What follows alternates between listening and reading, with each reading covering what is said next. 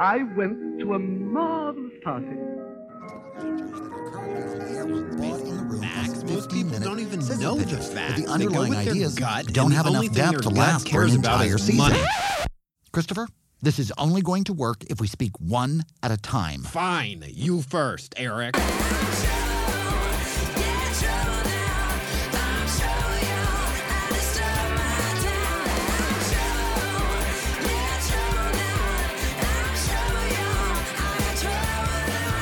Live from the Sunset Strip in beautiful West Hollywood, California, it's the Dinner Party Show with Christopher Rice and Eric Shaw Quinn, the internet's first live comedy variety show. Featuring special correspondents from the worlds of entertainment, politics, and lousy relationships. Everyone gets served. Tonight's live cast is streaming to you through the thedinnerpartyshow.com with your hosts, New York Times bestselling novelists Christopher Rice and Eric Shaw Quinn. Welcome to the Dinner Party Show.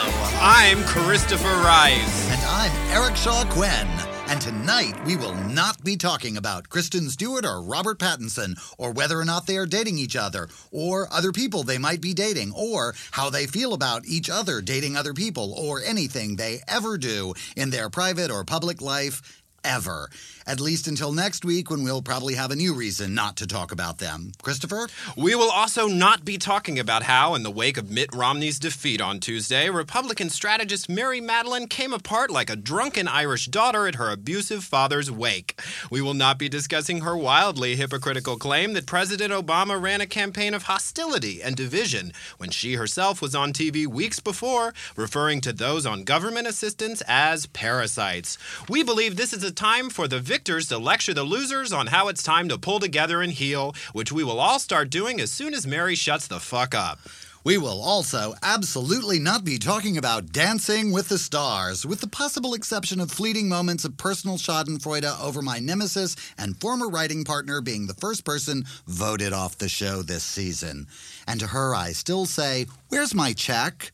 But other than that, we're not covering it. We're not talking about it, and we are not discussing it. Christopher? Also, tonight we will not be talking about Denise Helms, the California woman who was fired from her job and had her Facebook account deactivated after she used her status update to refer to the president by the N word and expressed her hope that someone would assassinate him during his next term. We're not talking about you, Denise. I'm sure some right wing publisher will give you a book deal so you can take your place alongside Carrie Prejean, John Rocker, and other forgotten bigots of yours. But for now, enjoy your 15 minutes of death threats, girlfriend. And in case we've left anything out that we will be leaving out, we will not be talking about any TV talent shows, any winners of any TV talent shows, any judges on any TV talent shows, any TV housewives, desperate, real, or otherwise, any TV dating shows, or any couple who met on one. Our only mention of the Jersey Shore will be to express concern for the residents and how they are faring after Sandy, and we will not be talking about any top models, survivors, big brothers, or anyone whose last name is Kardashian. And lest we forget, we will not be talking about the fact that Justin Bieber broke up with his girlfriend Selena Gomez this week because we don't like talking about Justin Bieber. In fact, we don't even like looking at Justin Bieber for longer than 15 seconds because it makes us feel like we've done something that could- be considered a crime in 10 states. So we'll stick to Tom Daley's Twitter feed. Thank you very much.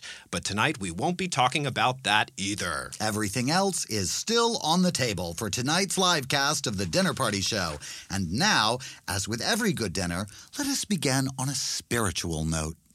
Tonight's dinner party provocation will be provided by the Right Reverend Elroy Bean of the Church of the Sacred Eternal Damnation. Dear Lord, look down on us here tonight at this God forsaken table. We beg your infinite mercy for these two lost sinners and their misguided guests. Forgive their snide jokes and their irreverent disregard for the true beliefs held by most good and decent people, none of whom are probably listening to this show anyway. We thank you, God, for revealing yourself to those of us who drink your blood and eat your flesh and are forgiven. Help those who do not believe as we do to see the light and find salvation, that they might escape their eternity in a lake of fire as just punishment for disagreeing with us about how we think they should behave. Let your love show these hopeless and unnatural abominations the righteous path, lest they be cast into the pit for being different than what we think is normal. Amen.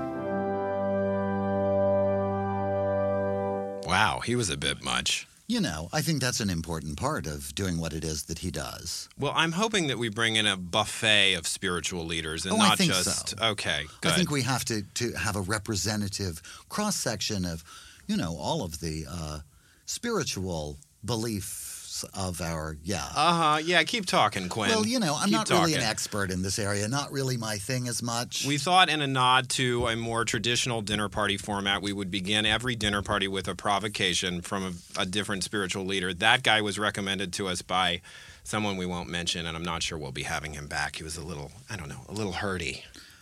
Heavy handed. Well, you know, it's about religious freedom, right? It, it is. It is. and all will be represented at our dinner par- at our dinner table on the dinner party show with Christopher Rice and Eric Shaw Quinn. Welcome to our hundreds and thousands and hopefully millions of listeners.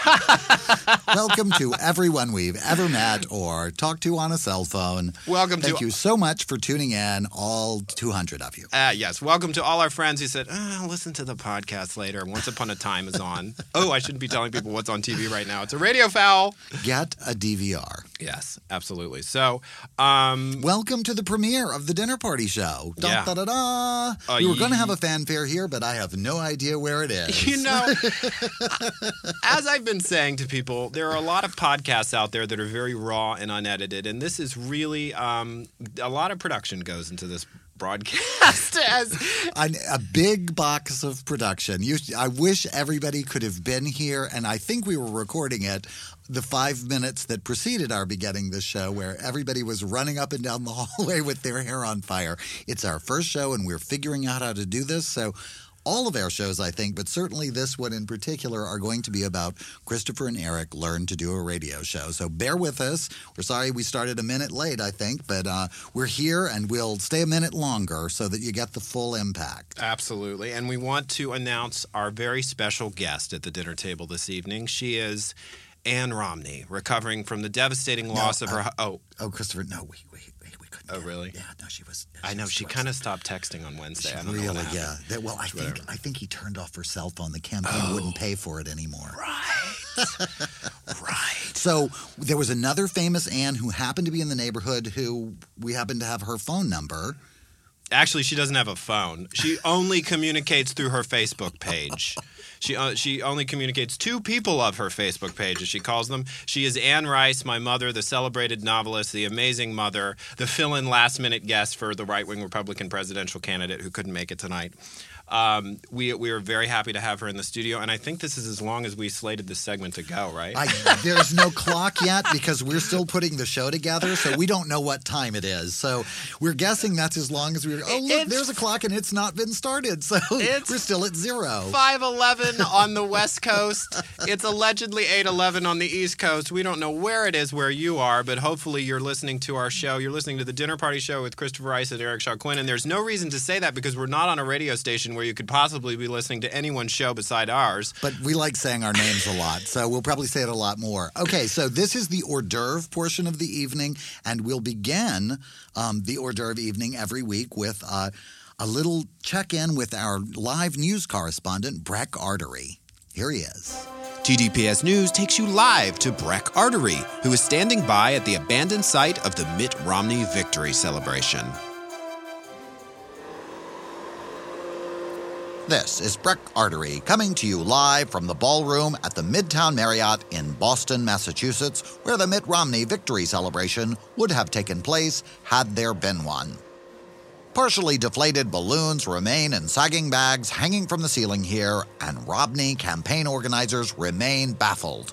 The fact that their candidate's message of intolerance, his promised rollback of women's and pretty much everyone else's rights, the prospect of cannibalized Medicare and Social Security, the gutting of all federal programs designed to help anyone other than anyone who doesn't actually need help from the federal government, a return to the catastrophic economic policies of the Bush administration, and a more sensitive approach to the parental rights of rapists didn't sweep the governor into office has stunned those connected to the campaign.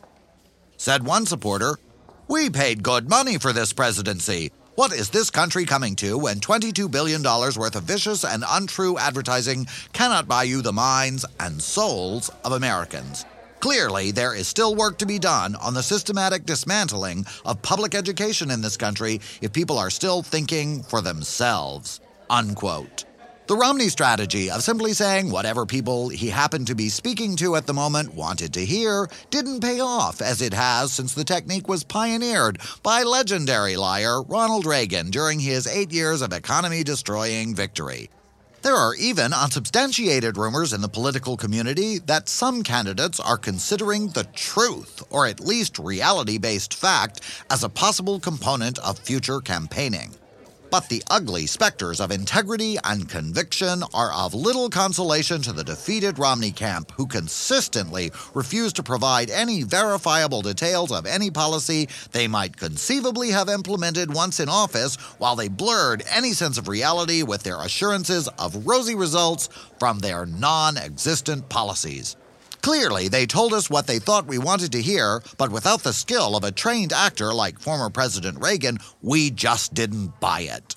What's needed here seems to be either an actual viable plan for governing the wealthiest and most powerful country in the history of the world, or someone who's a better storyteller so that the electorate is willing to believe the myths and fairy tales that candidates have been running on for years.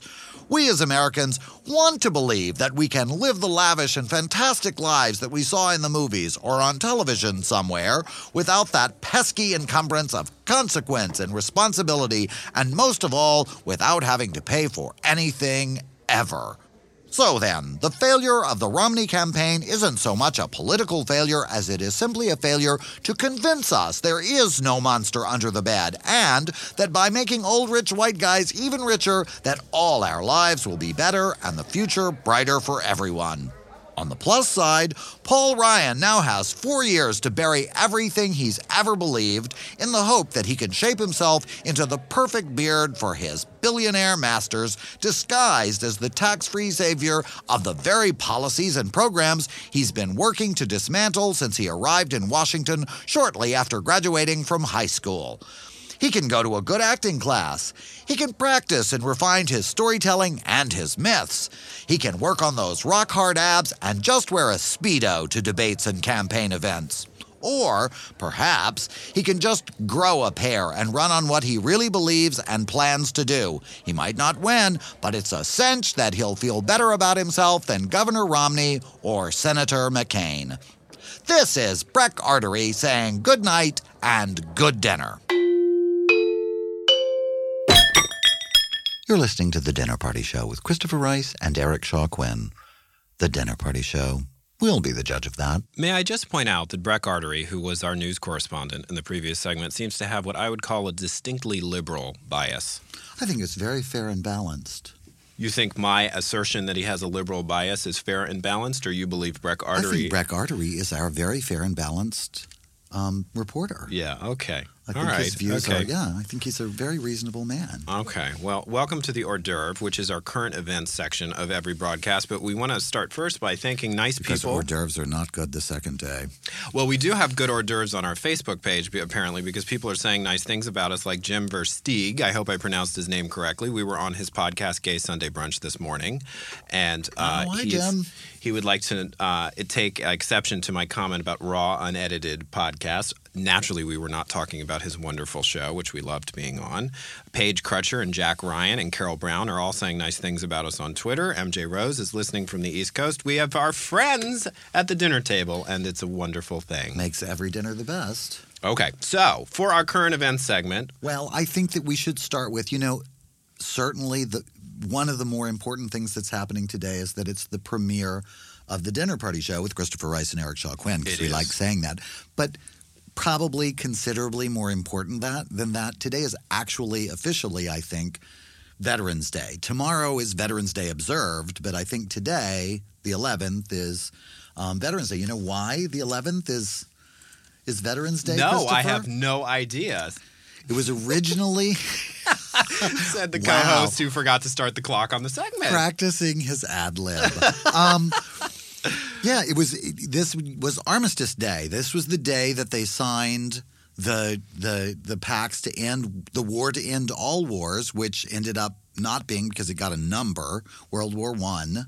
Um, and so that didn't really pan out, and it continued to be Armistice Day. But since it wasn't really an armistice, and we didn't really stop fighting, and then there was Korea, and there was World War II, and there was all of these other they decided um, there was a, a man in Emporia, Kansas, Alvin King. So a special shout out to Alvin King, the King family, and the, all the folks in Emporia, Kansas. In 1953, decided that they should celebrate, recognize veterans. We have Memorial Day to recognize um, people who died fighting for our country, but we have Memorial Day. I mean, we have Veterans Day to celebrate people who've served our country. So we at the dinner party want to thank people for their service to the country, and we want to recognize Alvin King and Emporia, Kansas, for having the idea in 1953 of making um, Armistice Day, which nobody knows what that means anymore, into Veterans Day, which really actually I think means a lot to a lot of Americans. And in 1954, President Eisenhower actually made it Veterans Day. So that is my current event. That's lovely. What were you uh, doing on Armistice Day? Do you remember? That's really um, hard to remember. That's really yeah. you weren't born yet. because age cracks. That's how we're starting. cracks. We're not even 30 minutes into the show and we're already going off about my age. I just like that your current events item was dated from the early 1950s. I just thought that was amusing. Actually, it was worth dated from. I think it's 1918. 1918 was Armistice Day, but the gentleman you were just speaking of from Emporia, Kansas, went to Washington to have the date changed in the early 1950s. Is that right? Now who's talking about things that happened in the early 1950s? Is it me? You know what? Look, the the joy of this segment is that you get to see our different personalities. I really went deep for a story that I think is really relevant. Okay, let's let's hear what you It's think then is the current event that we ought to be discussing today. I, I think it is time that we all start talking about the hundreds and hundreds of UFOs that have been spotted on the India China border. By Are you awake? Are there people on the India-China border? Are they allowed There- to be there? They're they're very it's a very long border. It's a 2100 mile border between two very very large nations Yes. and the witnesses say the objects have been seen in recent months. They are yellow spheres that appear to lift off from the Chinese side. My guess is that it's the Indians saying it's on the Chinese side. These objects slowly traverse the sky for 3 to 5 hours before disappearing, which is very common in UFO sighting stories. They're there and then they're simply not there. They don't always take off, which uh, lends credence to, to the theory that these are not extraterrestrial crafts but interdimensional. But I don't want to. They just left you. the time zone. Yeah, Yeah, they're in a different time zone. They're zone. in a different dimension. They're time well, travelers. Yeah. The Indian Army reportedly deployed a mobile ground based radar unit and a spectrum analyzer to assess what was dancing around up there. This is an article from the LA Times that I'm quoting from. As the Indian troops watched the light show, however, the machines picked up zilch. According to India Today magazine, that suggests that the UFOs were non metallic. So Something is nothing was on. there. I think is what it suggests. Nothing that we know in I- this plane of reality. My Eric. theory, my theory is that it's those um those candle wish lantern things you can get. That is exactly the explanation that was offered the first time there was a rash of UFO sightings. The Indian government claims they investigated and said that they were Chinese lanterns. Right? Who is setting off scores of Chinese lanterns on an isolated, rugged border in between two vast mountainous regions? Well, my guess would be the Chinese. Okay. I well, okay, there also another theory. You're one step ahead of this article and I didn't even give you a copy of it before we came over to the studio. The other theory is that this is a test on the part of the Chinese to test the Indians' uh, response system. Right? So it's- they they throw out this really scary mysterious thing and then they watch how they react. And how they react is apparently with a lot of, of news articles about it that don't seem to be alarming anyone in the United States very much. Or in India, particularly. Well, it says this is hardly the first time mysterious objects have been reported along the border, including sightings of inexplicable lights over the last decade around, and I'm going to mispronounce this, Ladka, I believe, part of a barren militarized area wedged between the Pakistan controlled part of Kashmir and Chinese controlled Aksai Chin. Okay. The best part of this article, however, is buried at the very end, and I'm just going to read it to you as is. All right. Sunil Dhar, a geology professor with, I'm not going to be able to pronounce this right, Well, Dharamsala's Government Postgraduate College, was on a research expedition with four other geologists and several reporters in 2004 when they saw, and I'm, I'm literally quoting the article here, a four foot tall robot like figure descending a hill near their camp just as they were climbing out of their tents. As the object approached, bear in mind this is allegedly a four foot tall robot, some in the group raised the alarm, and, it, and the figure ascended back up the hill, changed color from white to metallic black, and went airborne, hovering for about 10 minutes before disappearing altogether. We were all amazed, he said. We thought it was some UFO. I probably would have gone with flying robot, but anyway. Some object from some place that may not be Earth. They say they provided photos to the authorities, but the government never issued a report. Well, you'd think maybe it's oxygen deprivation?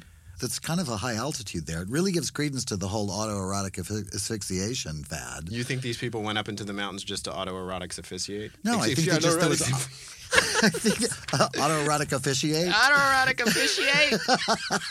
I'm a autoerotic officiator. Um, well, that's really. Um, I, I'm, I'm sticking with Emporia, Kansas, and Veterans Day. but you see how my story is ultimately more relevant. Is that a no? You're just staring how, at me. how is it more relevant than Veterans Day? if there are giant lights in the sky, I just think that's more relevant than Veterans Day. You're right; it's not relevant at all. It was a joke. And you're not wearing a flag pen. I question your Americanism. I question a your re- interdimensionality, sir. Are you a real American? I am a real American that believes in UFOs. Here's the thing I am a real American that believes we don't really know what to believe yet. But I do believe, I don't believe, I should say, excuse me, that our governments are already in contact with alien civilizations, which is a viewpoint expressed by many who were interviewed for this article. Because I think if that were true, we would have uh, we would be doing a lot better than we are currently, or we would have been obliterated at the moment of contact. I think that's really Did I just throw Eric Shaw Quinn? that's so bleak. Well, I- I don't know. I, you know, like I just. The thing that I always think is implicit in all of these is the arrogance of being human. Like that we are so fascinating that people would travel across space and time to see us, or my favorite, breed with us, which is always like, ew. Yes, and I think creatively we are ripe, excuse me, for a renaissance in terms of alien fiction. As my mother, who will be a guest uh, in a few minutes, said once very famously to me alone and to no one else. The problem with all alien that stories, the problem with all alien stories is that the premise is the same. They're fish and they're hungry. I'm sorry, they look like fish and they're hungry. You know, so we're we're we're in the post X Files generation now, and I think we're ripe for this subject to sort of crack open in the hands Well, of I hope it's a more sophisticated treatment. Yeah, Yeah. I'm with you on that. Absolutely. All right, then. Well, that's current events with us today. Two things that are not remotely relevant or current Are to current, the current but they're climate. definitely events. Absolutely, in keeping with our our new slogan, "Lean back, you'll get less on you." We thought we'd go with the lighter side of current events, and now I believe it's time for a word from one of our sponsors. And after that, we'll be hearing from Twan, Queen of the Stars, our Oh, astrologer. Astrological forecast. So it's kind of a good lead in with the whole space thing. Absolutely. All right, then. But See you in a now it's time for a commercial. Are you tired of stories on the nightly news that ask you to examine the consequences of your own behavior? Are you tired of newscasts that focus too much on who isn't paying their fair share of taxes or who needs to recycle more? Do you just have days when you're so exhausted from spending your workday on Facebook that you just can't handle a bunch of good looking TV people asking you to be a better person than you really are? Isn't it time you got to enjoy and learn from a newscast that focuses entirely on the bad behavior of people who don't look at all like you? Well, Master, then it's time to call your cable provider and sign up for RNN, the racist news network, bringing you 24 hour reasons to blame your problems on people whose accents you can't understand. Wherever news is happening, we'll be there to catch every racial stereotype before it falls through the cracks. Was a major auto accident in Los Angeles caused by an Asian driver? We'll be there with live team coverage to get reactions from all the bystanders who lost a relative in the Korean War. Did a black man in Philadelphia just buy a watermelon and get defensive about it? We'll be there to interview the white checkout lady he verbally abused. When political elites take a perfectly innocuous use of the N word out of context, we'll be there to show you the proper use of racial epithets. And in order to ensure fair and balanced coverage, we'll bring you our ongoing series, Profiles in Courage, a salute to mild mannered members of racial minorities who don't make us uncomfortable. The Racist News Network. Call your cable provider today and keep pressing one for English.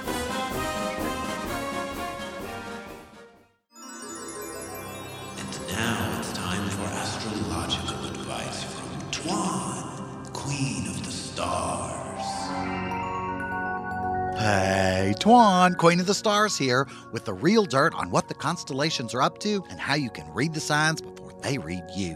Mm hmm, you heard me, Taurus. This week, the stars are all over the place. With Mercury in retrograde and Leo's conjunctionitis, that's right, Leo, you'll hardly know which way is up or what's coming or going until later in the week, with the calming influence of the full moon. Unless you are Miss Sagittarius, who cannot seem to think about anybody but herself. It might be Cancer's birthday, but don't count on Sagittarius remembering, or so much as bringing a card if she does deign to show up at the party that Pisces knocked himself out planning. You might think that being a sign of action and change, that Sagittarius would be able to show up for something besides herself.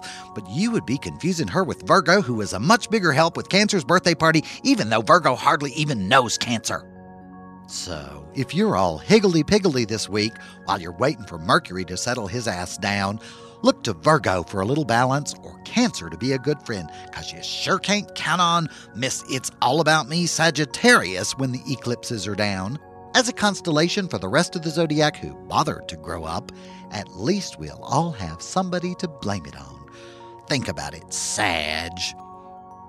Till next time, this is Twan reminding you to watch out for the stars.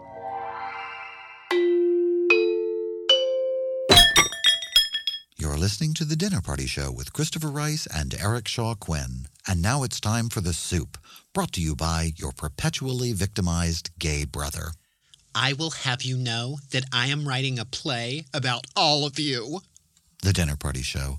Keep listening if you've got the stomach for it. And now, in keeping with the Dinner Party Show's tradition of celebrating literacy and the written word, we bring you an excerpt from one of this week's best-selling audiobook titles, the latest release from multiple Edgar Award-winning mystery writer Edward Lee Hopkins' Bruisefeather. The Los Angeles Review of Books describes Bruisefeather as a cross between Cormac McCarthy and that uncle you can never get to stop talking about Vietnam. His latest book is called The Ever-Breaking Heart of the Fallen Angels. It's his 19th novel featuring Jimmy Assaker. I awoke to the sight of lions tearing the flesh from a gazelle. I watched in horror as the gazelle's blood flowed, red and unstoppable as a baby's insides. The lion's eyes a twinkle with primal ferocity and raw appetite, delighted in the gnashing of flesh and bone which they had initiated in the morning light of a forsaken dawn. I was powerless to stop them powerless once again to stop the slaughter, just as I had been powerless to stop the murder of Suzelle Latrell a week before. But I couldn't tear my eyes away from the hot red commerce of death and destruction, which often led me to commit acts of inexplicable, plot advancing violence against my adversaries. Then my wife walked in and changed the channel to the Today Show. I never saw what happened to the gazelle, but I'm pretty sure it was toast. You gonna ride and get me some milk, Jimmy Assacre? I couldn't bring myself to tell my wife that the sight of milk's inexorable white flow always reminded me of a man named Hyatt Dirt Dauber, who I'd shot through the heart with an Apache crossbow when I caught him fornicating with a young prostitute girl whose parents had been trampled by wild elk when she was five years old. Hyatt was a sick bastard who liked to drink milk while he had sex with young prostitutes. Are you gonna get me some milk or not, Jimmy? I agreed to my wife's intrusive request, if only because it allowed me to walk for several blocks, focusing on every atrocity I had ever witnessed or heard tell of in my lifetime. But eventually, my thoughts of the Titanic and the Jonestown Massacre coalesced around an image of Suzelle Latrell that had run in our local paper the week before. She was a sweet, pretty girl, as all murdered girls are. Before her death, she had been stripped naked and her clothes had been strung from telephone lines all over town before being set aflame by her killer in five different locations.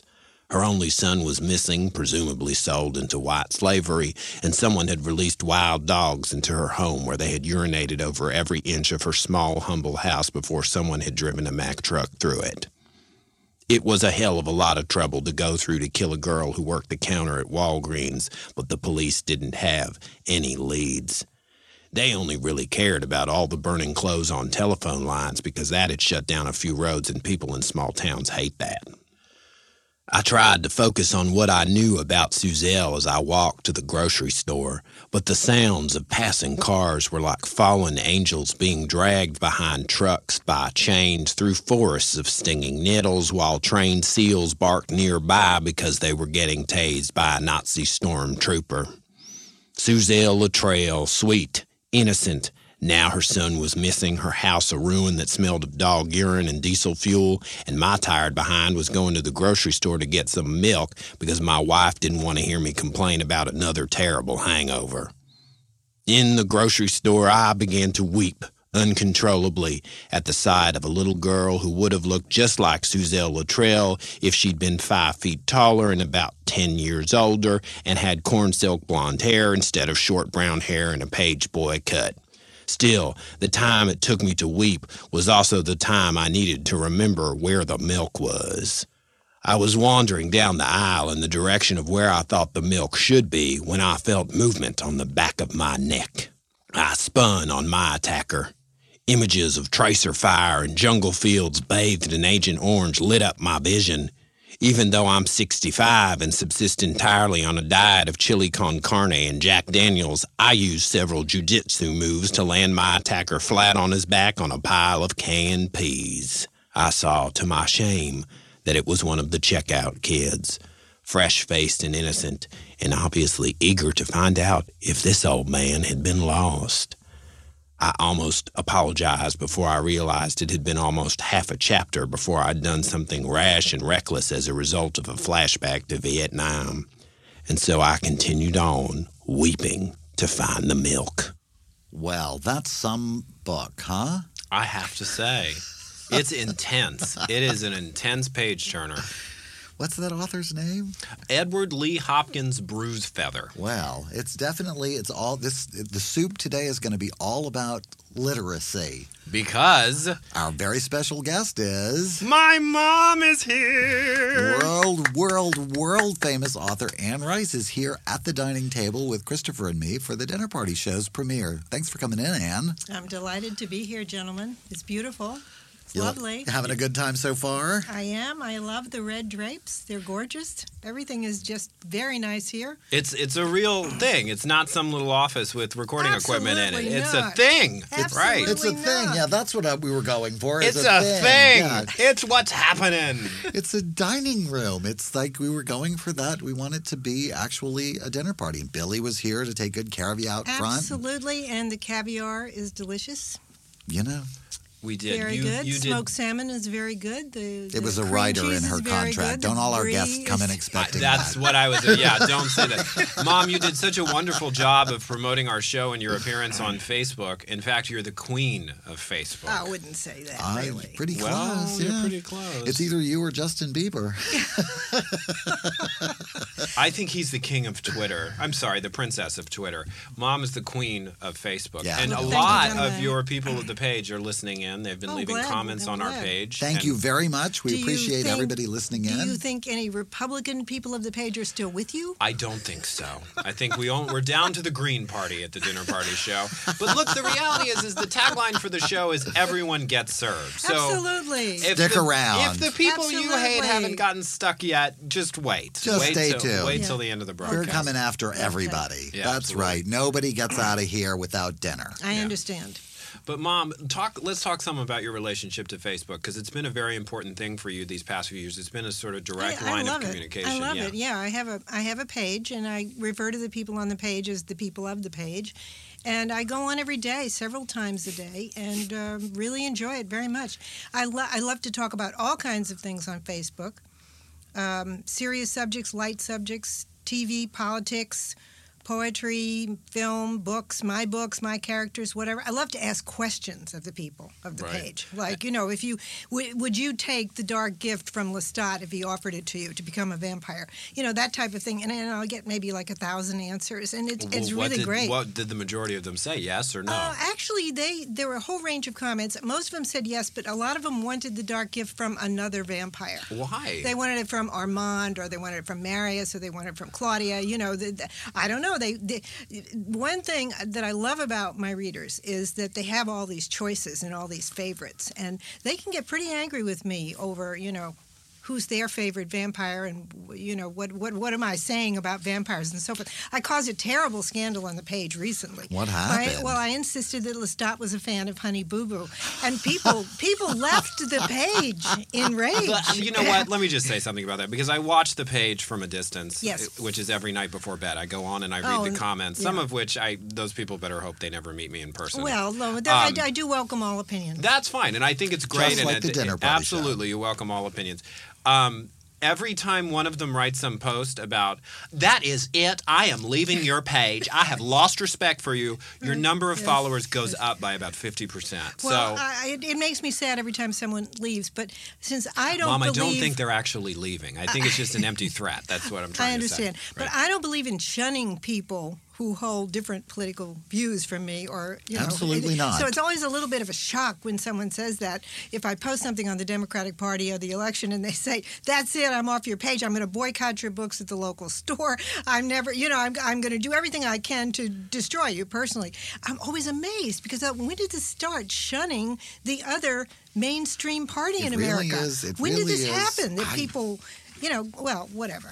I we think- have it on our side of the fence too. We have it on the gay community. Whenever a co- before the real story is in on something a, co- a corporation or a company did, Yeah. everybody starts saying, "Let's do a boycott." Yes, and I know. people who are seasoned activists say, "Hey, wait a minute. A, we don't have the whole story, and B, a boycott is a very complicated thing. You don't just boycott a product. You have to organize people to boycott en masse for it to be effective." Well, well, we need to think about what it means to boycott somebody for holding a sincere opinion about something. Mm-hmm. See, I, I don't believe we should do that, basically. Now, if you, if you think that a corporation is doing something that's really destructive and evil out there with their money and with their publicity and their power, that's one thing. But just for being Republican or being Democrat or being anti gay marriage or being pro gay marriage, what right have we to try to force people economically to change their conscientious opinions? I don't think that's right. I never did. I mean, back in the 50s when I went to college, you know, everyone said, we're not going to eat Welch's Junior Mints because of the John Birch Society. And I thought, well, that's ridiculous. I mean, the man, that's what the man believes. He's an arch conservative.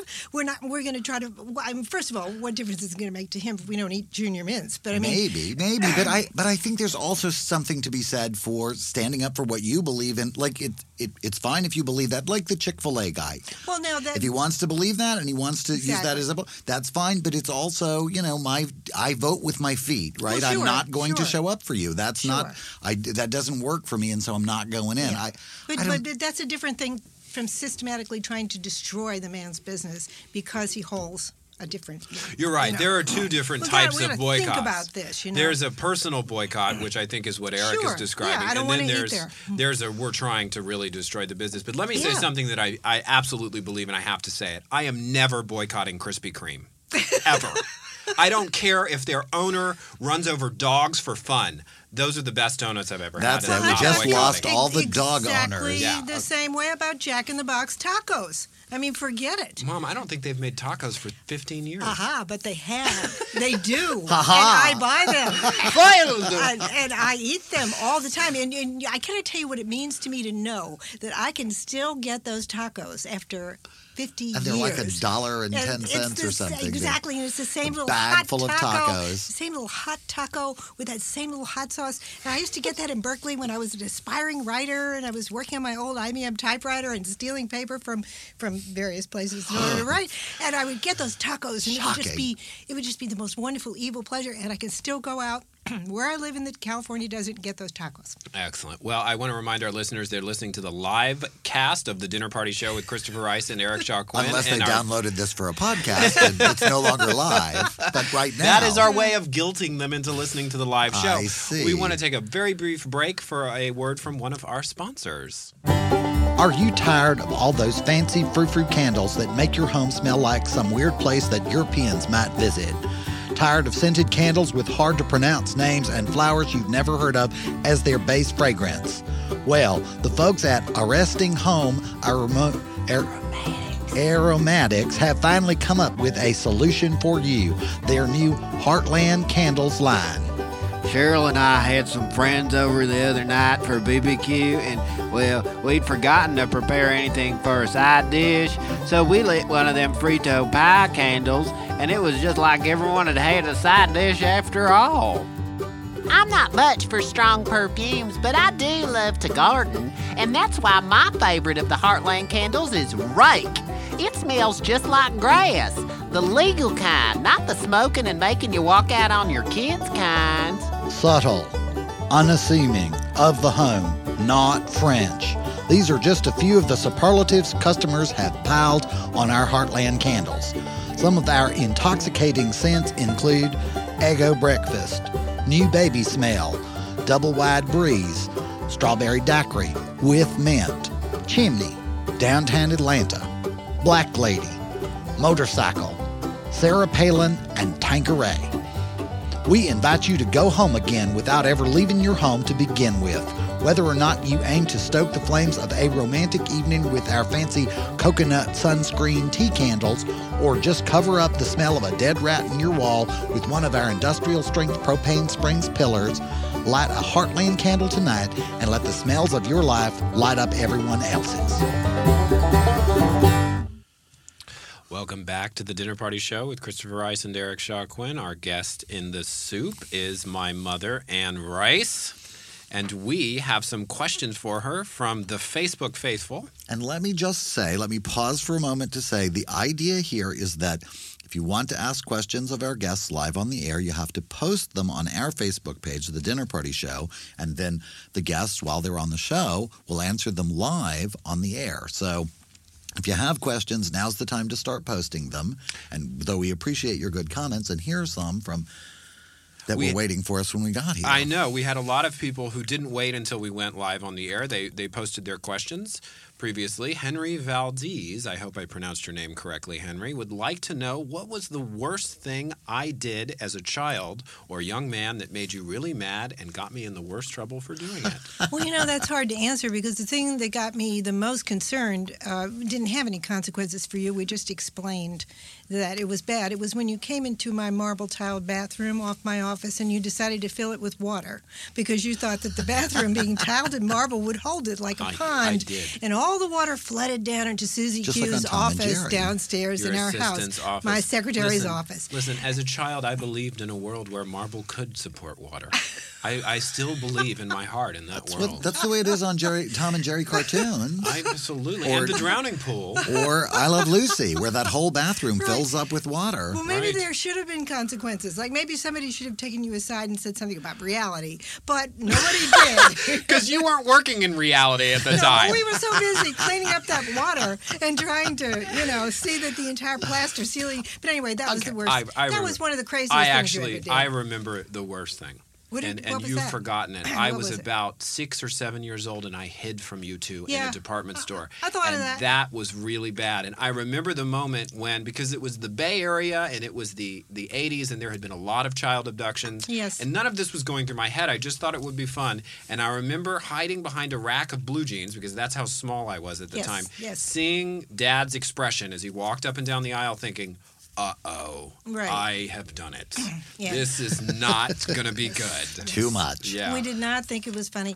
Uh, you're right. I remember that very distinctly. We were terribly frightened and upset. Yes. And uh, you know, but you were very nice about it. But the it. filling the I was bathroom sick, with so water. I knew I, I needed to be nice about that. I it. like yeah. the water one. I think somebody should invent a watertight bathroom. I think that's a really good call. Like I think you sure. should be able Go to fill up fill the room, up. right? Exactly. If they can do foam parties at gay bars, they can do watertight bathrooms in the homes of every American. Absolutely. I would think. Absolutely. What is our country coming to? I- I know. I We have another question. This one is from G. Dwayne Johnson. He says, Looking back at your life, if you could not be an author, but you could be successful at any other occupation, what would you have chosen? Oh, rock star singer, of course. But I can't sing a note. But Dwayne said if you, you know, if you could be successful in Good anything, rock star singer, rock star singer, poet, oracle, Cassandra.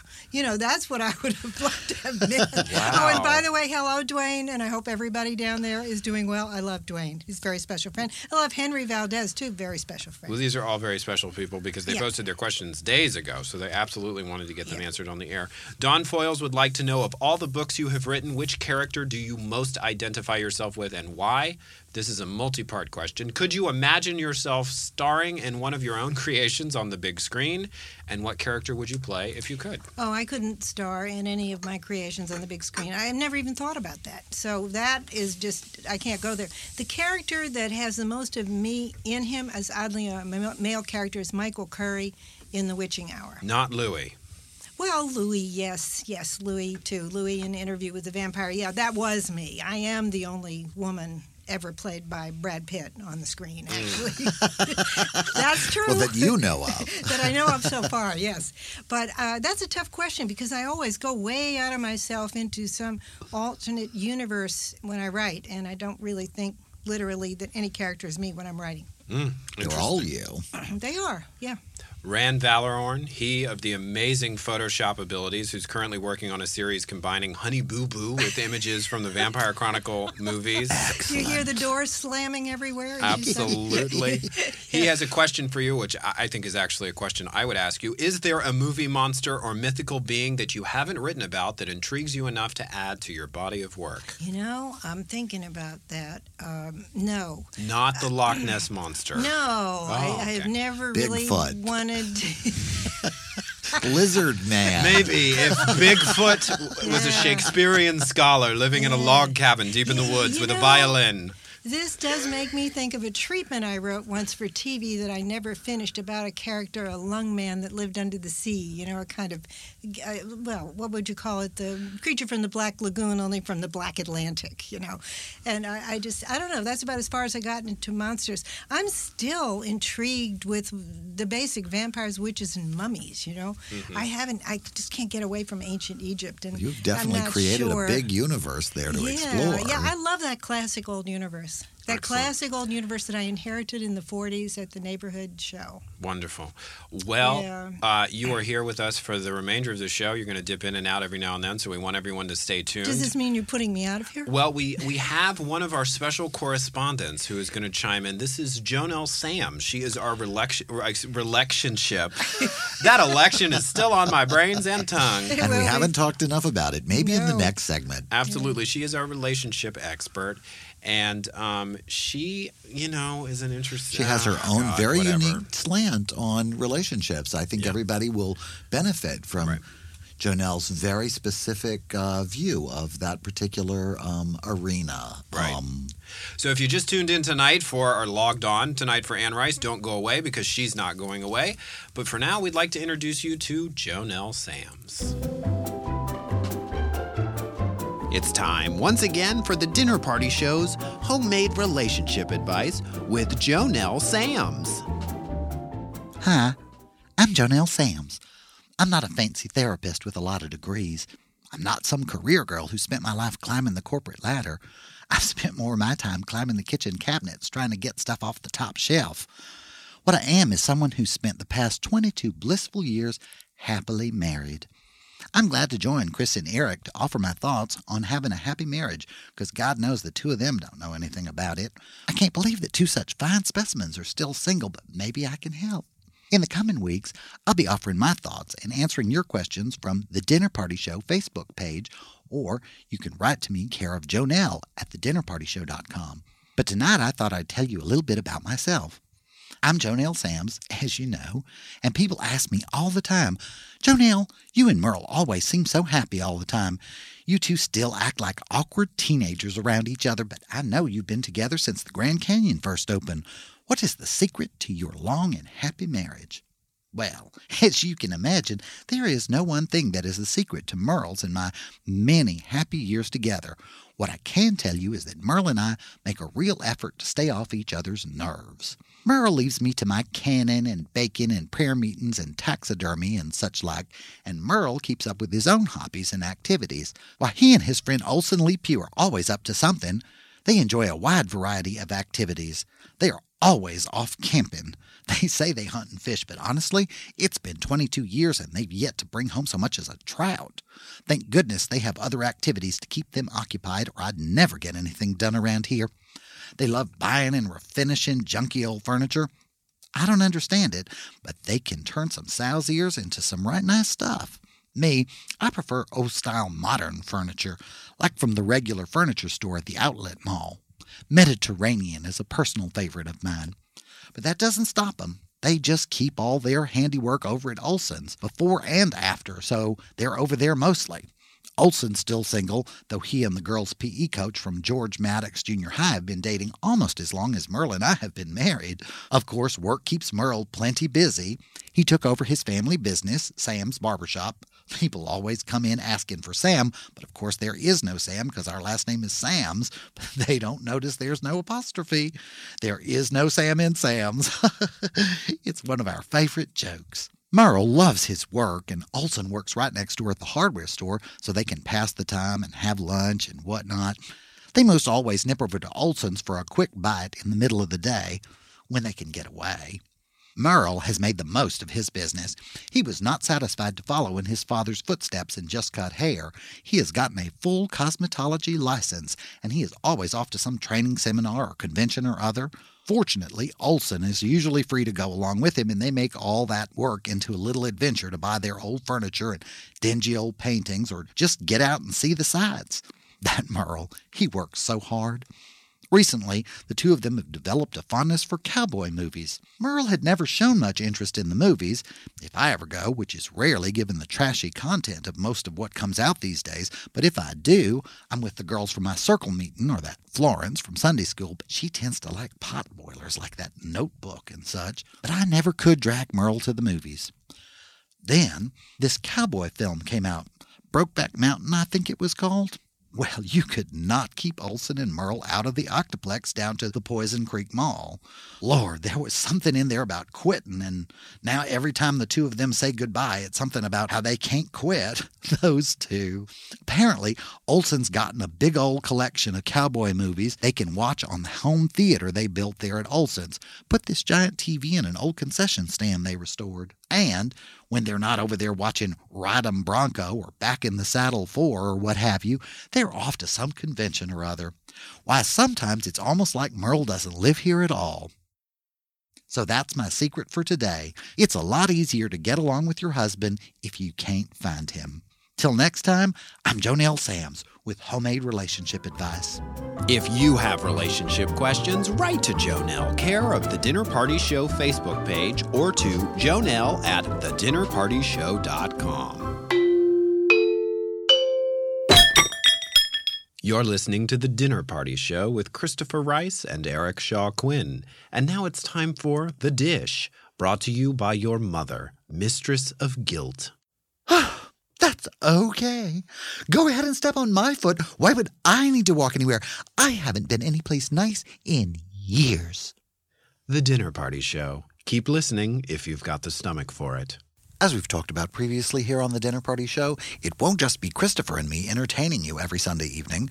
We'll also have guests like Miss JoNell Samms, our relationship consultant, Twan, our astrological guide, and now, with a look at cultural happenings in Los Angeles and beyond, the Dinner Party Show would There's like to. no dinner here. It's just circuit boards and microphones and stuff. What are you doing here, Jordan? Hi, I'm the large critic, which is funny because I'm five five. No. You are the critic at large? No one discussed this with me. He said you would be really happy to see me because you haven't seen me since I came to that party at your house. Yeah, the one where you spit your gum in my deep fryer. I thought you were cleaning out a trash can or something, and besides, you wouldn't listen. Deep fried gum would make a totally fun dessert. Not your deep fried gum. Seriously, I don't think I could do this with you, Jordan. Well, hi, you don't actually have to do it because I'm going to be the critic at large. This is actually my show. Um, it's not just your show. Your co-host told me that I could do this. Okay. All right, Jordan. Why don't you introduce yourself to the audience so they can take this time to reorganize their sock drawer? Okay. Hi, audience. My name is Jordan Ampersand, and if you're putting my name in print, my last name is to be written like the and sign that you see on the sign in front of the bail bonds place when more than one person owns it. And I don't know a lot about posting bail, but I did get arrested at the Abbey once because this reality show skank got up in my face about my ironic Casey Anthony airbrush halter top, and I told her like, "You need to step up, or these maraschino cherries are gonna be your earrings." And she like wouldn't, so I Okay, did. okay, okay. Pardon Bitch me, got Jordan. me Pardon, arrested. Jordan, Jordan, Jordan. I, I'm a little taken aback by the your use of the term reality show skank. Why? Well, I didn't claim to be an expert on your past, Jordan, but given what I do know about you, you're no stranger to reality television. Okay, seriously, this is like the porn rumor. Like, I never did any porn. I did some light swimsuit modeling when I first got to LA, and I Light. haven't been on like all these uh-huh. reality shows. I've only been on like four or five, and the only ones I can oh remember are Child Smash and Sword Catch. and I got really badly injured on one, which makes this a sensitive subject for me because I signed this big release before I went on both shows that said the only way I could sue would be if the producers knowingly and willfully ran over my head with a truck. And they decided not to? You need to be nicer to me if I'm going to be on your show. You need to not begin sentences to me with the word need. All right, Jordan? Uh, can I go back to talking about myself now? that's ever been a problem Thank for you. you. Okay, three years ago, I sold everything I owned and came out to Los Angeles to fulfill my lifelong dream of having sex with guys who have been on TV at some point. And I'm happy to say I've already achieved that dream a whole A bunch. whole bunch. So now I have lunch a lot and I get fired from stores that don't understand my message. What, pray tell, is your message, Jordan? Be free and fierce and use a credit card that has a rewards points program because you'll get cool shit. You're the Voltaire of Robertson Boulevard. I'm not really into drag queens. Or reading. That's crap. I totally read Twilight. It's beautiful and made me want to have sex with werewolves. Well, it's a good thing we're not putting you in charge of the book club then, huh? No, I just go see movies, right? No, Jordan, you have to do more than that. Whatever. I'm the critic. Remember, critics go see movies and get all kinds of toot up about the bad ones. No, critics do not just go see movies. Every field of artistic expression has its own critics. Jordan Ampersand. Theater, visual arts, architecture. Puppet shows, graffiti, tattoo sleeves. Oh, okay. Is this a job you're actually going to be able to do, or do the three of us need to have a conversation about responsibilities and priorities? I worked at the Coffee Bean for a week. I understand oh, responsibility. Weak. Okay, Jordan. I get it. Whatever. I'll go watch all kinds of crappy things that aren't movies and then come here each week and talk about them with you.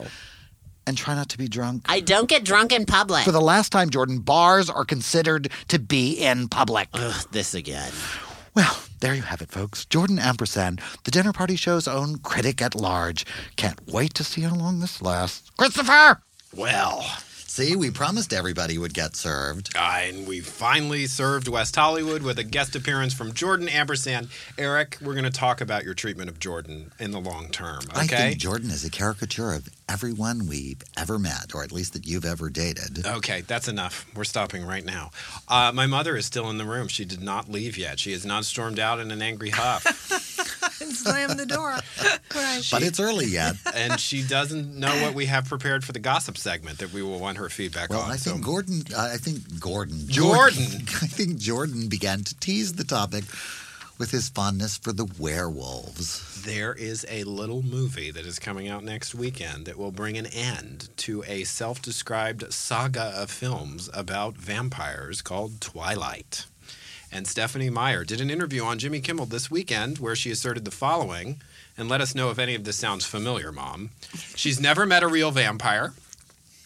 Her older sister encouraged her to send her first book to publishers, and she says her sister's reward is that she gets to read everything first. Jimmy Kimmel said apparently that's not a big enough reward. Not considering what she's making. She got mostly rejections and ignored when she sent out her first query letters to agents. Only one agent wanted to see more, and that was the agent that ended up representing her. Well, that's how it works. The original title of Twilight? Forks. Forks. Forks. Boy, that would have been big. Yeah.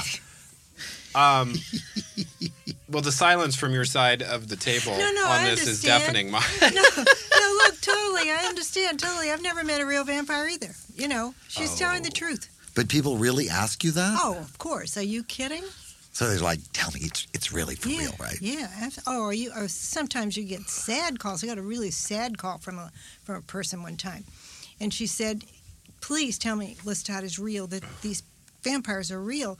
And I said, "I can't. I mean, they're really they're fiction." And she was just crying, and she said, "I'm very very sad, and my daughter is going to be too."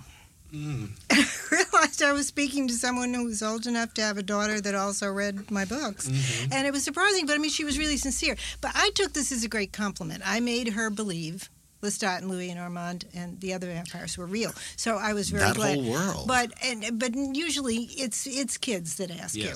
And I think the achievement of Stephenie Meyer is that she has made people believe that people go to high school.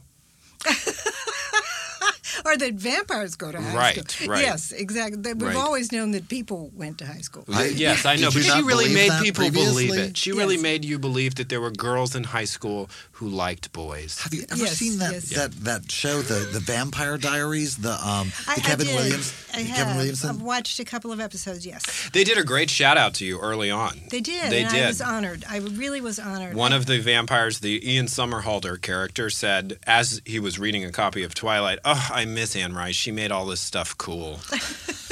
I'm, I'm honored. But you know, I'm happy for all these other vampire writers. I really am. I love Charlaine Harris Oh, in particular. True Blood. And I love, Love True True Blood, Blood. on HBO. Such and I'm fun. very happy for Stephenie Meyer and for Twilight. I mean, I understand what makes it work. I mean, I think she deserves credit for making millions of people don't. extremely happy. and by further expanding the, the vampire myth, I, I think that Yes. it's always a mistake to look at fame and fortune as though it's a pie that's going to run out. Exactly, There's a not. limitless amount of it for everyone totally. If you're willing to play Yes, along. And yes. Bram Stoker's birthday was just this week, wasn't Yesterday, it? yesterday was Bram Stoker's The great birthday, grandfather yes. of it and all. he is. Uh, the author Dead. of Dracula. oh, okay. I thought there's a pizza place. Okay, yes, yeah, I thought he had that new pizza place on Sunset in Los Angeles. Um, yeah, okay. We just, you know, well, it's interesting because the vampire is really one of the only subgenres where you can kind of go anywhere with it. I mean, what would a high school zombie drama look like? Oh, Eric, that's gird what I- yourself. We're talking Not about zombies. zombies. Oh my God, I hate zombies. what do people mean when they say, "Are you going to write about zombies?" What is there to write? Right, I- they're so boring. They don't I have mean- any personality. I know, and I, Eric and I always go back and forth about this. And I think that there are things that can be done with zombie stories that are interesting within the context of dystopian apocalyptic storytelling. yeah, and what that means especially if you know what those words mean. I do, I do. I looked it up not long ago. You went every to Brown. Every I went to Brown for a whole year, I know Well, you you learned did. those and words. all they did was teach me what dystopian meant. Yeah, right? I got it. Yeah. Um, Well, you were living in the town great. of uh, H.P. Lovecraft. What do you expect? oh, expect? yeah, H.P. Lovecraft. you Why are we all still talking about it? University H.P. is actually in that same town. The racist, creepy old man. Why? I just. I, I, Oh, come on now. You, No, man. You're going to really take Listen. on horror fans around the world Let if me you t- get mean on H.P. Here's what I'll tell you. I, I will send. Are they listening I to will our show? send horror fans. First of all, the, every year there is an article written in some literary magazine which basically establishes that H.P. Lovecraft doesn't have any fans. Cthulhu has fans. Yes, okay. No, Cthulhu has fans. Cthulhu. I'm, Okay. I know that's the first time I've ever heard it pronounced. Thank you. But there are some writings out there that were published by him that are some of the most shocking and insidiously racist pieces of writing you will Racist? ever hear. There is a poem which is the title of it is so racist I will not say it on Oh the no! air. Don't say it. And I thought he was only against half lizard people. Oh, that met under the Oh, that's under so the easy. pyramids to have you know to worship gods from a prior time. I I have very strong feelings about this after having been recently exposed to this little so poem. in other I words, we about. are unearthing the fact that the guy is a racist. Is that what we're doing? And we're going to th- therefore call his entire over into Listen, I think you could- question. Okay, there That's are- the But problem. that's okay. That's all right. I mean, you know, People are the product of the era that they live in. Yes, often they are. But this one piece of writing in particular will really drop your jaw and transcends your drawers. transcends the era. well, on on a future Yeah. Eric, this is a radio show. If you're going to look at me like that, it's going to need a sound effect. What kind of yeah? What what are your turn-ons? I can't wait to see your fold-out page. Like, his turn-ons include racist poetry, Well, Chris, are we gonna lunatic horror writers. are we gonna hear this poem at a future date? No, But- I can't. It's so racist. I'm not going to read it Yeah, to you'll you. could just have to you look could it up get online, a little bell guys. and hit the little bell. Google H.P. Lovecraft and racism. Okay. And you will find this poem right, almost okay. Immediately. This after is the show is over, Okay, don't but- leave our but wait a website minute. yet. Let, let me just say, for the millions of horror fans out there listening to this show, H.P. Lovecraft was a great God, horror writer. He was a great Thank horror you for writer, listening to and he our was show. one of the few to create a, a, a total cosmology, and that was very inspiring to me, and inspired me to create a cosmology. I, I'll give. I say that's okay. I understand. So let's give him I'll credit forgive for you. that. Yeah, let's no. give him credit. And also, he brought this kind of dark European ambiance to his stories. He made New England as creepy as England, and that was quite an achievement for an American writer. I don't think it's much of an achievement these days, but okay. The right wing has devoted Yeah. a great deal of time to making New England seem creepy. Um, Full of elitist people who actually know what they're talking about. wow. Um.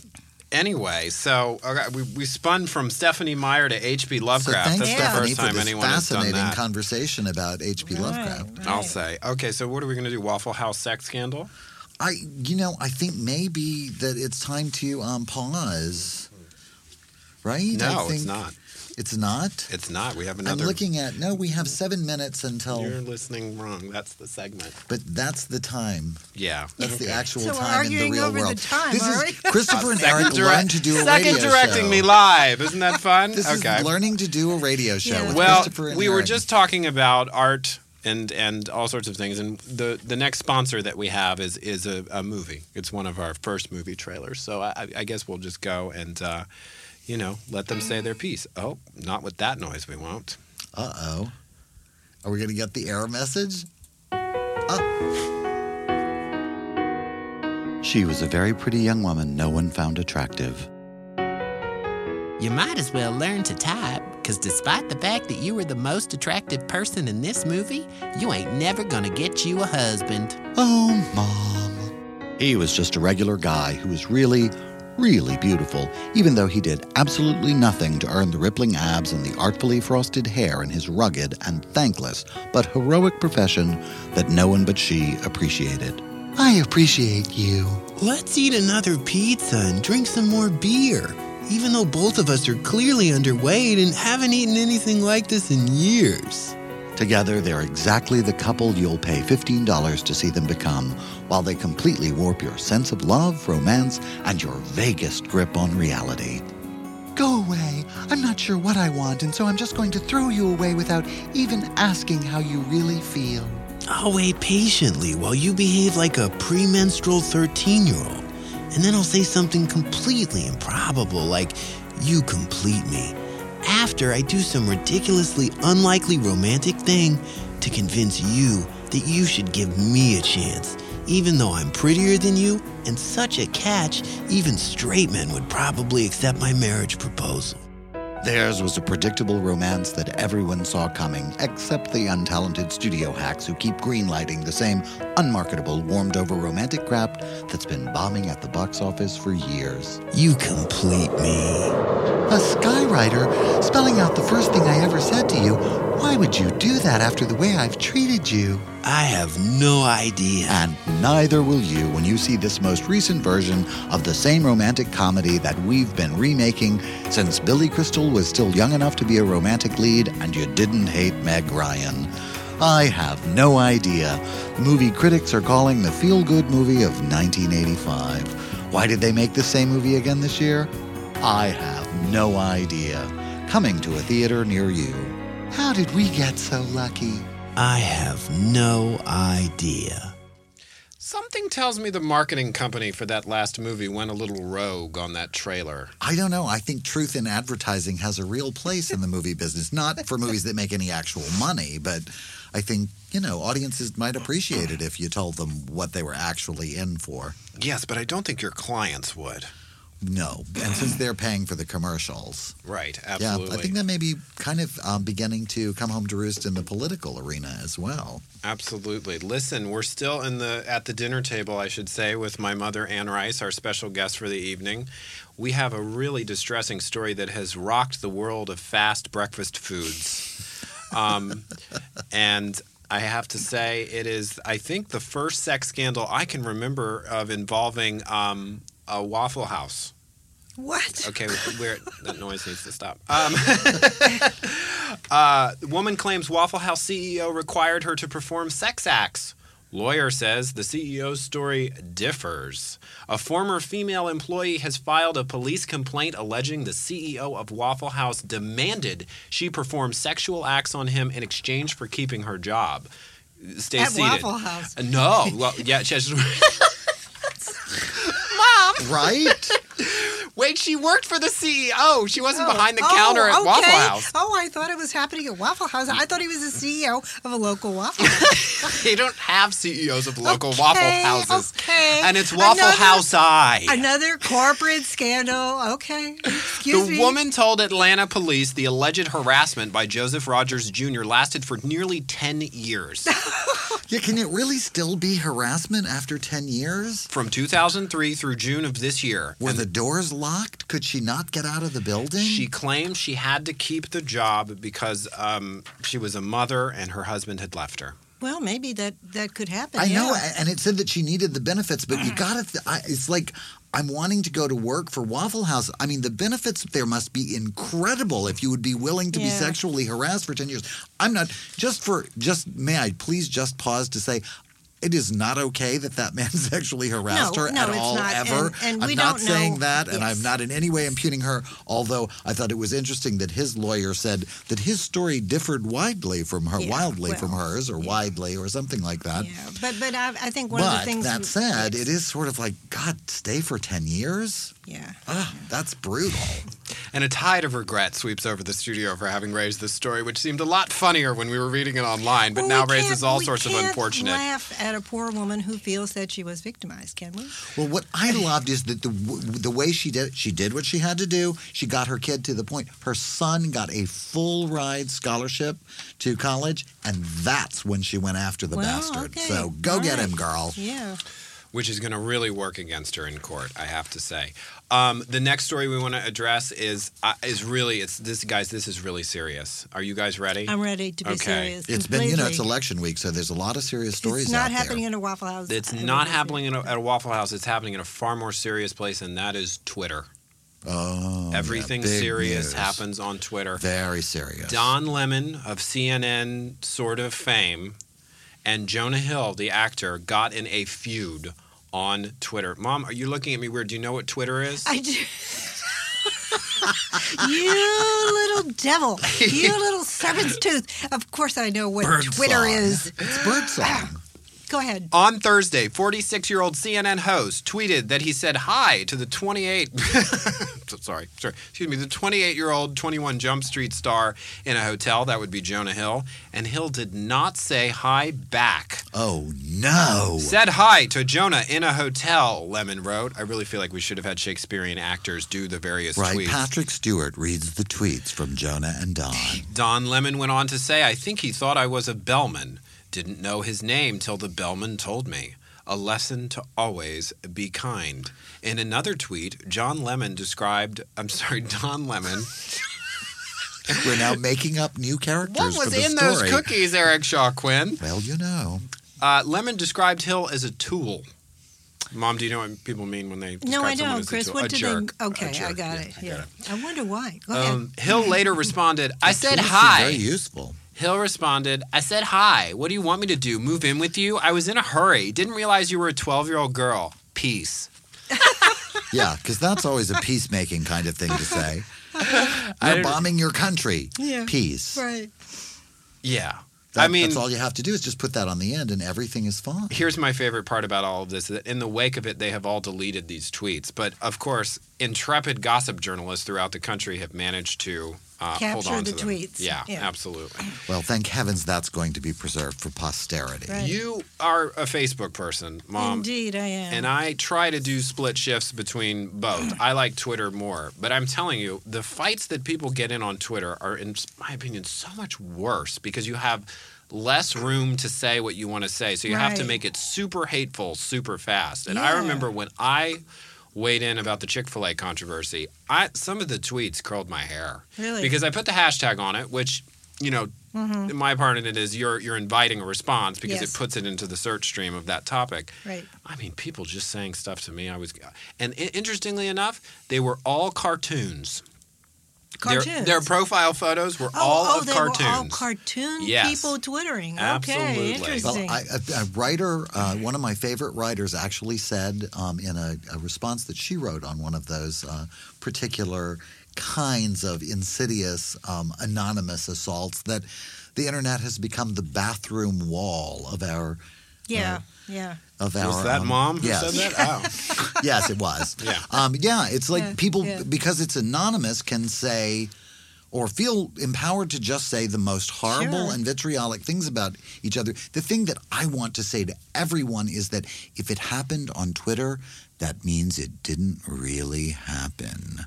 You mean we have to forgive Donald Trump for what he tweeted the night of the election when Oh. Obama won? My God. or forgive ourselves for paying attention to it in the first place.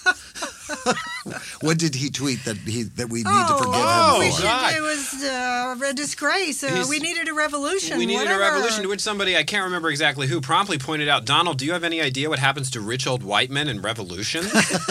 like, hello, girl. Yeah, I actually don't pay that much attention to people like that. But so. here was Well, the he deleted the tweets, they- too, see. Right, but Brian Williams Right. covered it on the news broadcast with this great disdain and said that Donald Trump, who has dwelled past the point of relevance,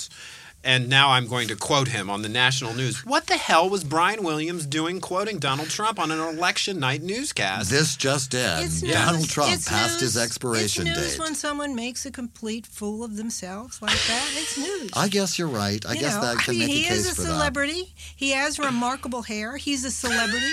no, but I mean, you Well, know, he's, noteworthy he ran hair, for anyway. president for five minutes, didn't he? Or am Yes, I he was a wrong? front runner, I he think, for a teased, minute. He teased. He never showed up to a debate. and debate. he announced right before the right before the election that he had a huge bombshell to drop. Did he not? And of course, it was what a five million dollar reward if the president would would Show, uh, would- yeah, show would us his disclose report. show his high his- school records yeah. or something. Yeah, Mhm. yeah. His college records. That was the that was the embarrassing. He one. said if his, if the president would disclose his college records, he would give he Donald Trump Yeah. would give five million dollars to a charity, I guess in inner city Chicago or something yes, like that's that. right. Yeah, Yeah. And I mean, but a man who builds up with "I'm going to drop a big bombshell before the election" and then comes out with that, you know, that's news. Yeah, absolutely. Well, that's gossip for the evening, and now we'd like to introduce one of our next, our, excuse me, our next right. We're going to go take a more serious turn to the conversation correspondence. here. Yes, we have Buzz Kilton, our Bay Area culture critic, is here, and she's uh, usually worked up about something. And I think tonight it's an episode of some TV show. I'm not really sure which one. Let's see what Buzz has to say. Here once again to teach us how the power of free expression can be used to destroy ideas she finds personally threatening. It's our Bay Area culture critic, Buzz Kilton. Good evening. I'm Buzz Kilton, and this is the Dinner Party Show's Bay Area Culture Report. Recently, I spent several months on the Navajo Reservation, where I managed to negotiate a lasting truce between several of the tribe's members and the management of the Quickies liquor store on Highway 16. When I returned to my home in Berkeley, my partner, Shohini, convinced me that it was finally time to introduce our daughter, Jamaica Hisu, to that most complex and potentially mind altering institution of American culture, television. Jamaica is certainly our pride and joy. We treasure her as we would treasure the first spreading leaves of our Winterbor kale plants. By giving her two different names from antipodal cultural environments, we have stripped her of the potential ethnic confusion that may arise one day when she learns that we adopted her from a mother who tried to shoot her when she accidentally uncovered her stash of Iraq cocaine. Banning television, as well as all other forms of entertainment that don't involve our loom, has helped us to inure Jamaica Hisu from the pernicious influence of patriarchal culture, as well as painful memories of a mother she remembers only as Bang Bang Bang. So it was with some trepidation that I yielded to my loving life partner's request. We spent time searching for the right television program with which to introduce Jamaica to this troubling medium. Seven months later, we settled on a show entitled iCarly. Initially, I was concerned that the little I and the lack of a space before Carly meant that the young woman in question was either a robot or composed of just enough electronic components to allow her male captors to trade and sell her at will. Shohini assured me that the title's strange spelling and lack of capitalization was an allusion to the fact that the character in question had her own non pornographic internet based show. The title of the episode we viewed was Carly's Got a Hot Room. I found the choice of words here to be distressing, and that they raised a certain level of sexual ambiguity around a program being marketed to young viewers. And while Carly is certainly a major character, the episode centered largely around the antics of her older brother, Spencer, who seemed to have no gainful employment or creative outlet of any kind, yet spends an inappropriate amount of time with younger children. Also, Spencer's inability to express himself with anything besides large, cartoonish gestures or loud exclamations of silly, nonsensical catchphrases suggested a propensity for imminent violence, possibly sexual in nature. I attempted to engage in some in process decoding for Jamaica, but by then she was too busy clapping her tiny hands and laughing while Spencer presented Carly's friends with the secret gift he had made for her birthday a lamp fashioned entirely out of gummy bears. The lamp was placed in Carly's room as a surprise, and within minutes her room was ablaze, as indicated by weak puffs of smoke generated at the top of the set's single staircase, smoke which sent the entire cast hurtling down the steps without any apparent knowledge of or regard for proper fire evacuation procedure. Shohini and I were both furious that the environmental impact of this fire was not explored in any way. Rather, the remainder of the episode focused entirely on the catastrophic damage done to one teenager's crass temple of materialism and consumption when an unexpected insurance check allows Spencer and Carly's friends to redo her entire room in the span of several hours, an absurd conceit even for an alleged children's show. The true and terrible meaning of the words Carly's got a hot room become distressingly clear.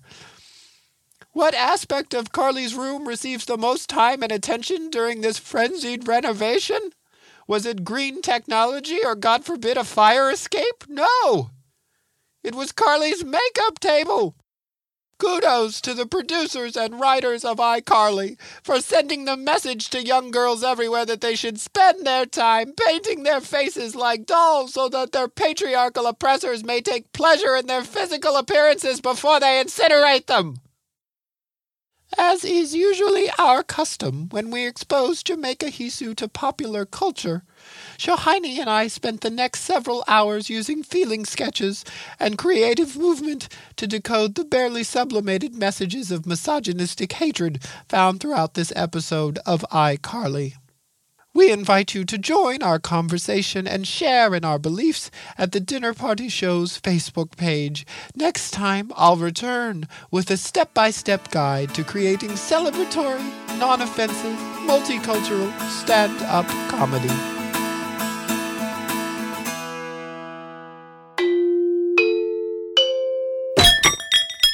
You're listening to The Dinner Party Show with Christopher Rice and Eric Shaw Quinn. And now it's time for dessert, brought to you by your sister's new husband who's had way too much wine. I mean, everybody's cheated at least once, right? Uh, I, I, I mean, am I right?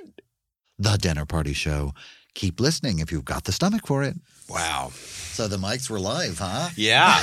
Uh, two chatty Cathys jumped the gun earlier. It's I guess we can forgive them for because it's our first show. You got to uh, watch that whole talking when the mics yeah, turned on absolutely. thing. Wow, that Buzz Kilton is a serious lady. She has very strong opinions. I'll say the Bay Area mints some very strong opinions in its independent women, Right? as I know because I was born in the Bay Area.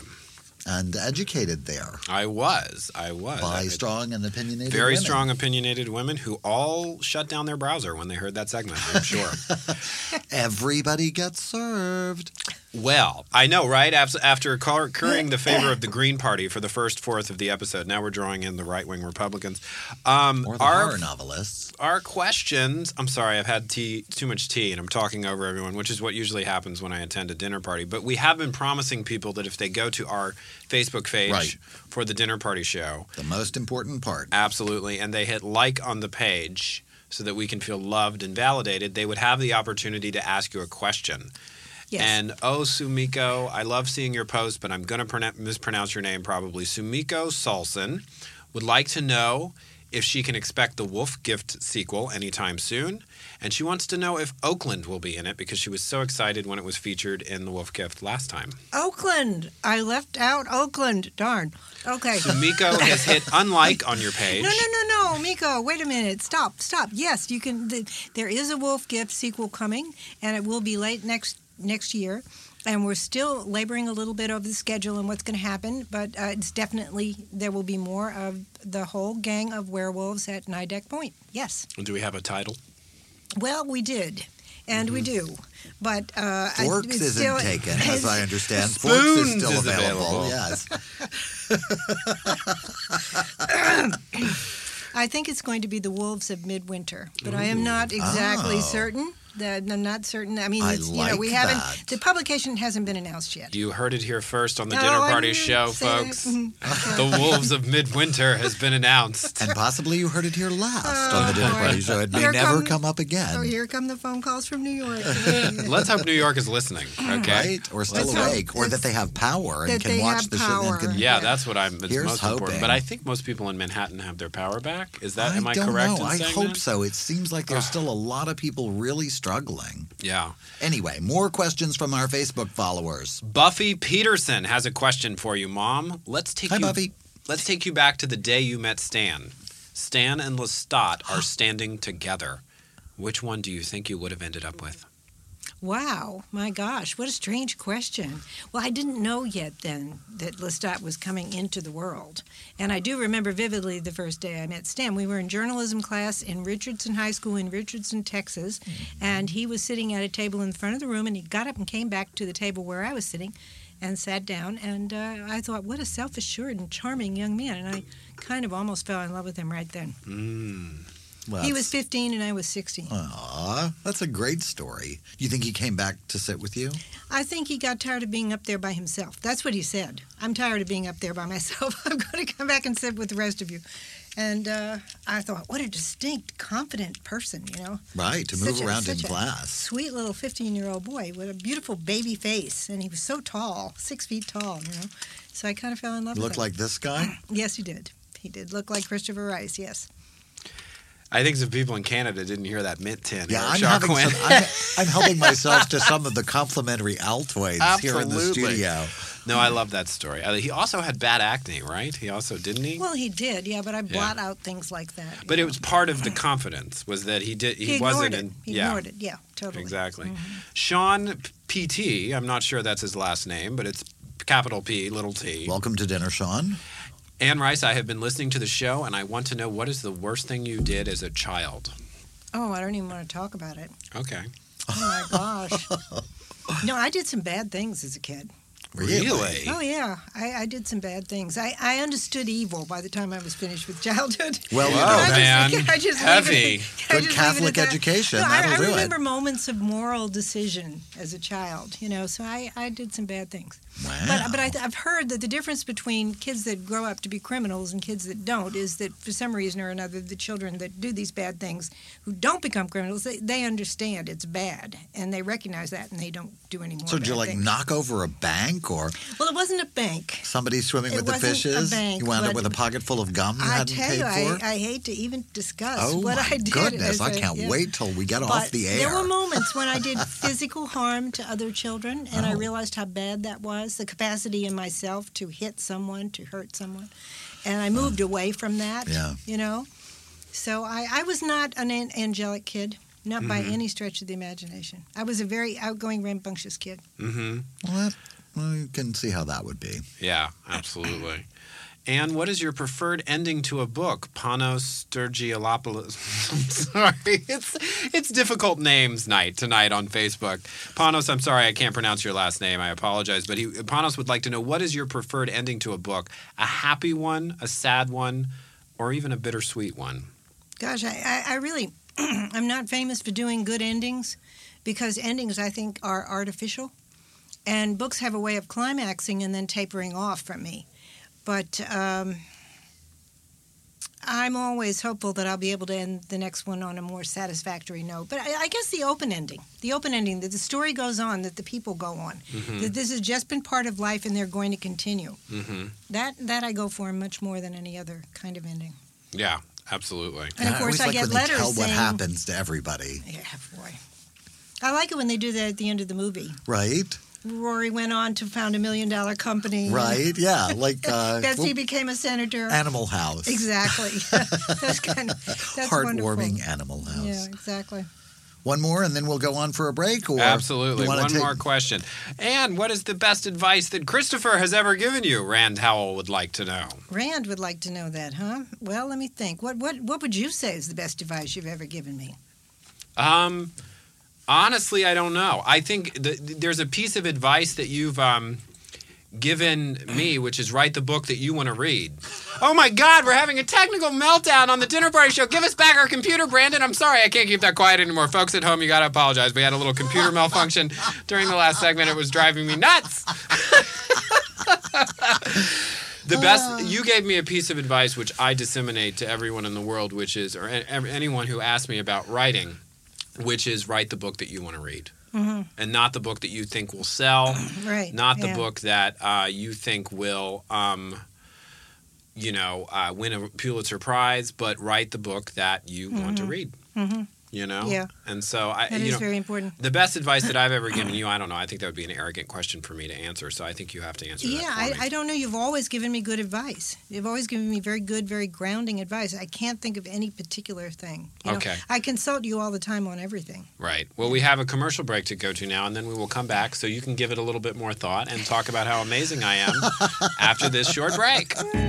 Is your dessert missing a certain smug satisfaction? Do you feel superior because you're getting dessert while others must do without? Or are you just eating your cake and ice cream judgment free? Well, your worries are here at last. You can have your cake, and mine too, with new Schadenfreude ice cream. It's the unjust dessert that offers you the hollow satisfaction you love and the empty calories you crave. Each yummy mouthful is filled with rich, delicious satisfactoids the very same chemical your brain produces when you watch the expression on the face of a hateful conservative politician's haughty wife while he confesses to buggering his page and best friend's son while sponsoring anti-gay legislation. Luxuriate in decadent flavors like glass strawberry, hard rocky road, and humbleberry pie. Why just have dessert when you can feel better about your crappy life? Every tasty bowl of Schadenfreude will make you feel just like you're looking down on someone you've always secretly wished ill. Schadenfreude ice cream, finally the unjust dessert that offers you true satisfaction.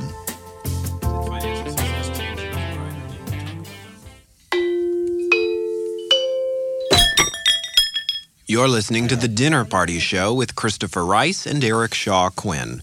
The Dinner Party Show. If you can't think of anything nice to say, you'll probably feel right at home here. Wow, man, this is a tough crowd in this room.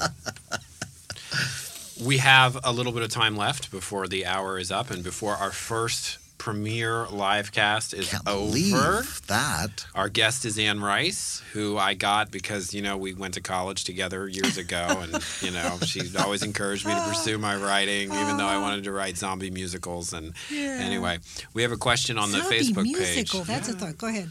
Terry Brewer. Yeah, that'll be great.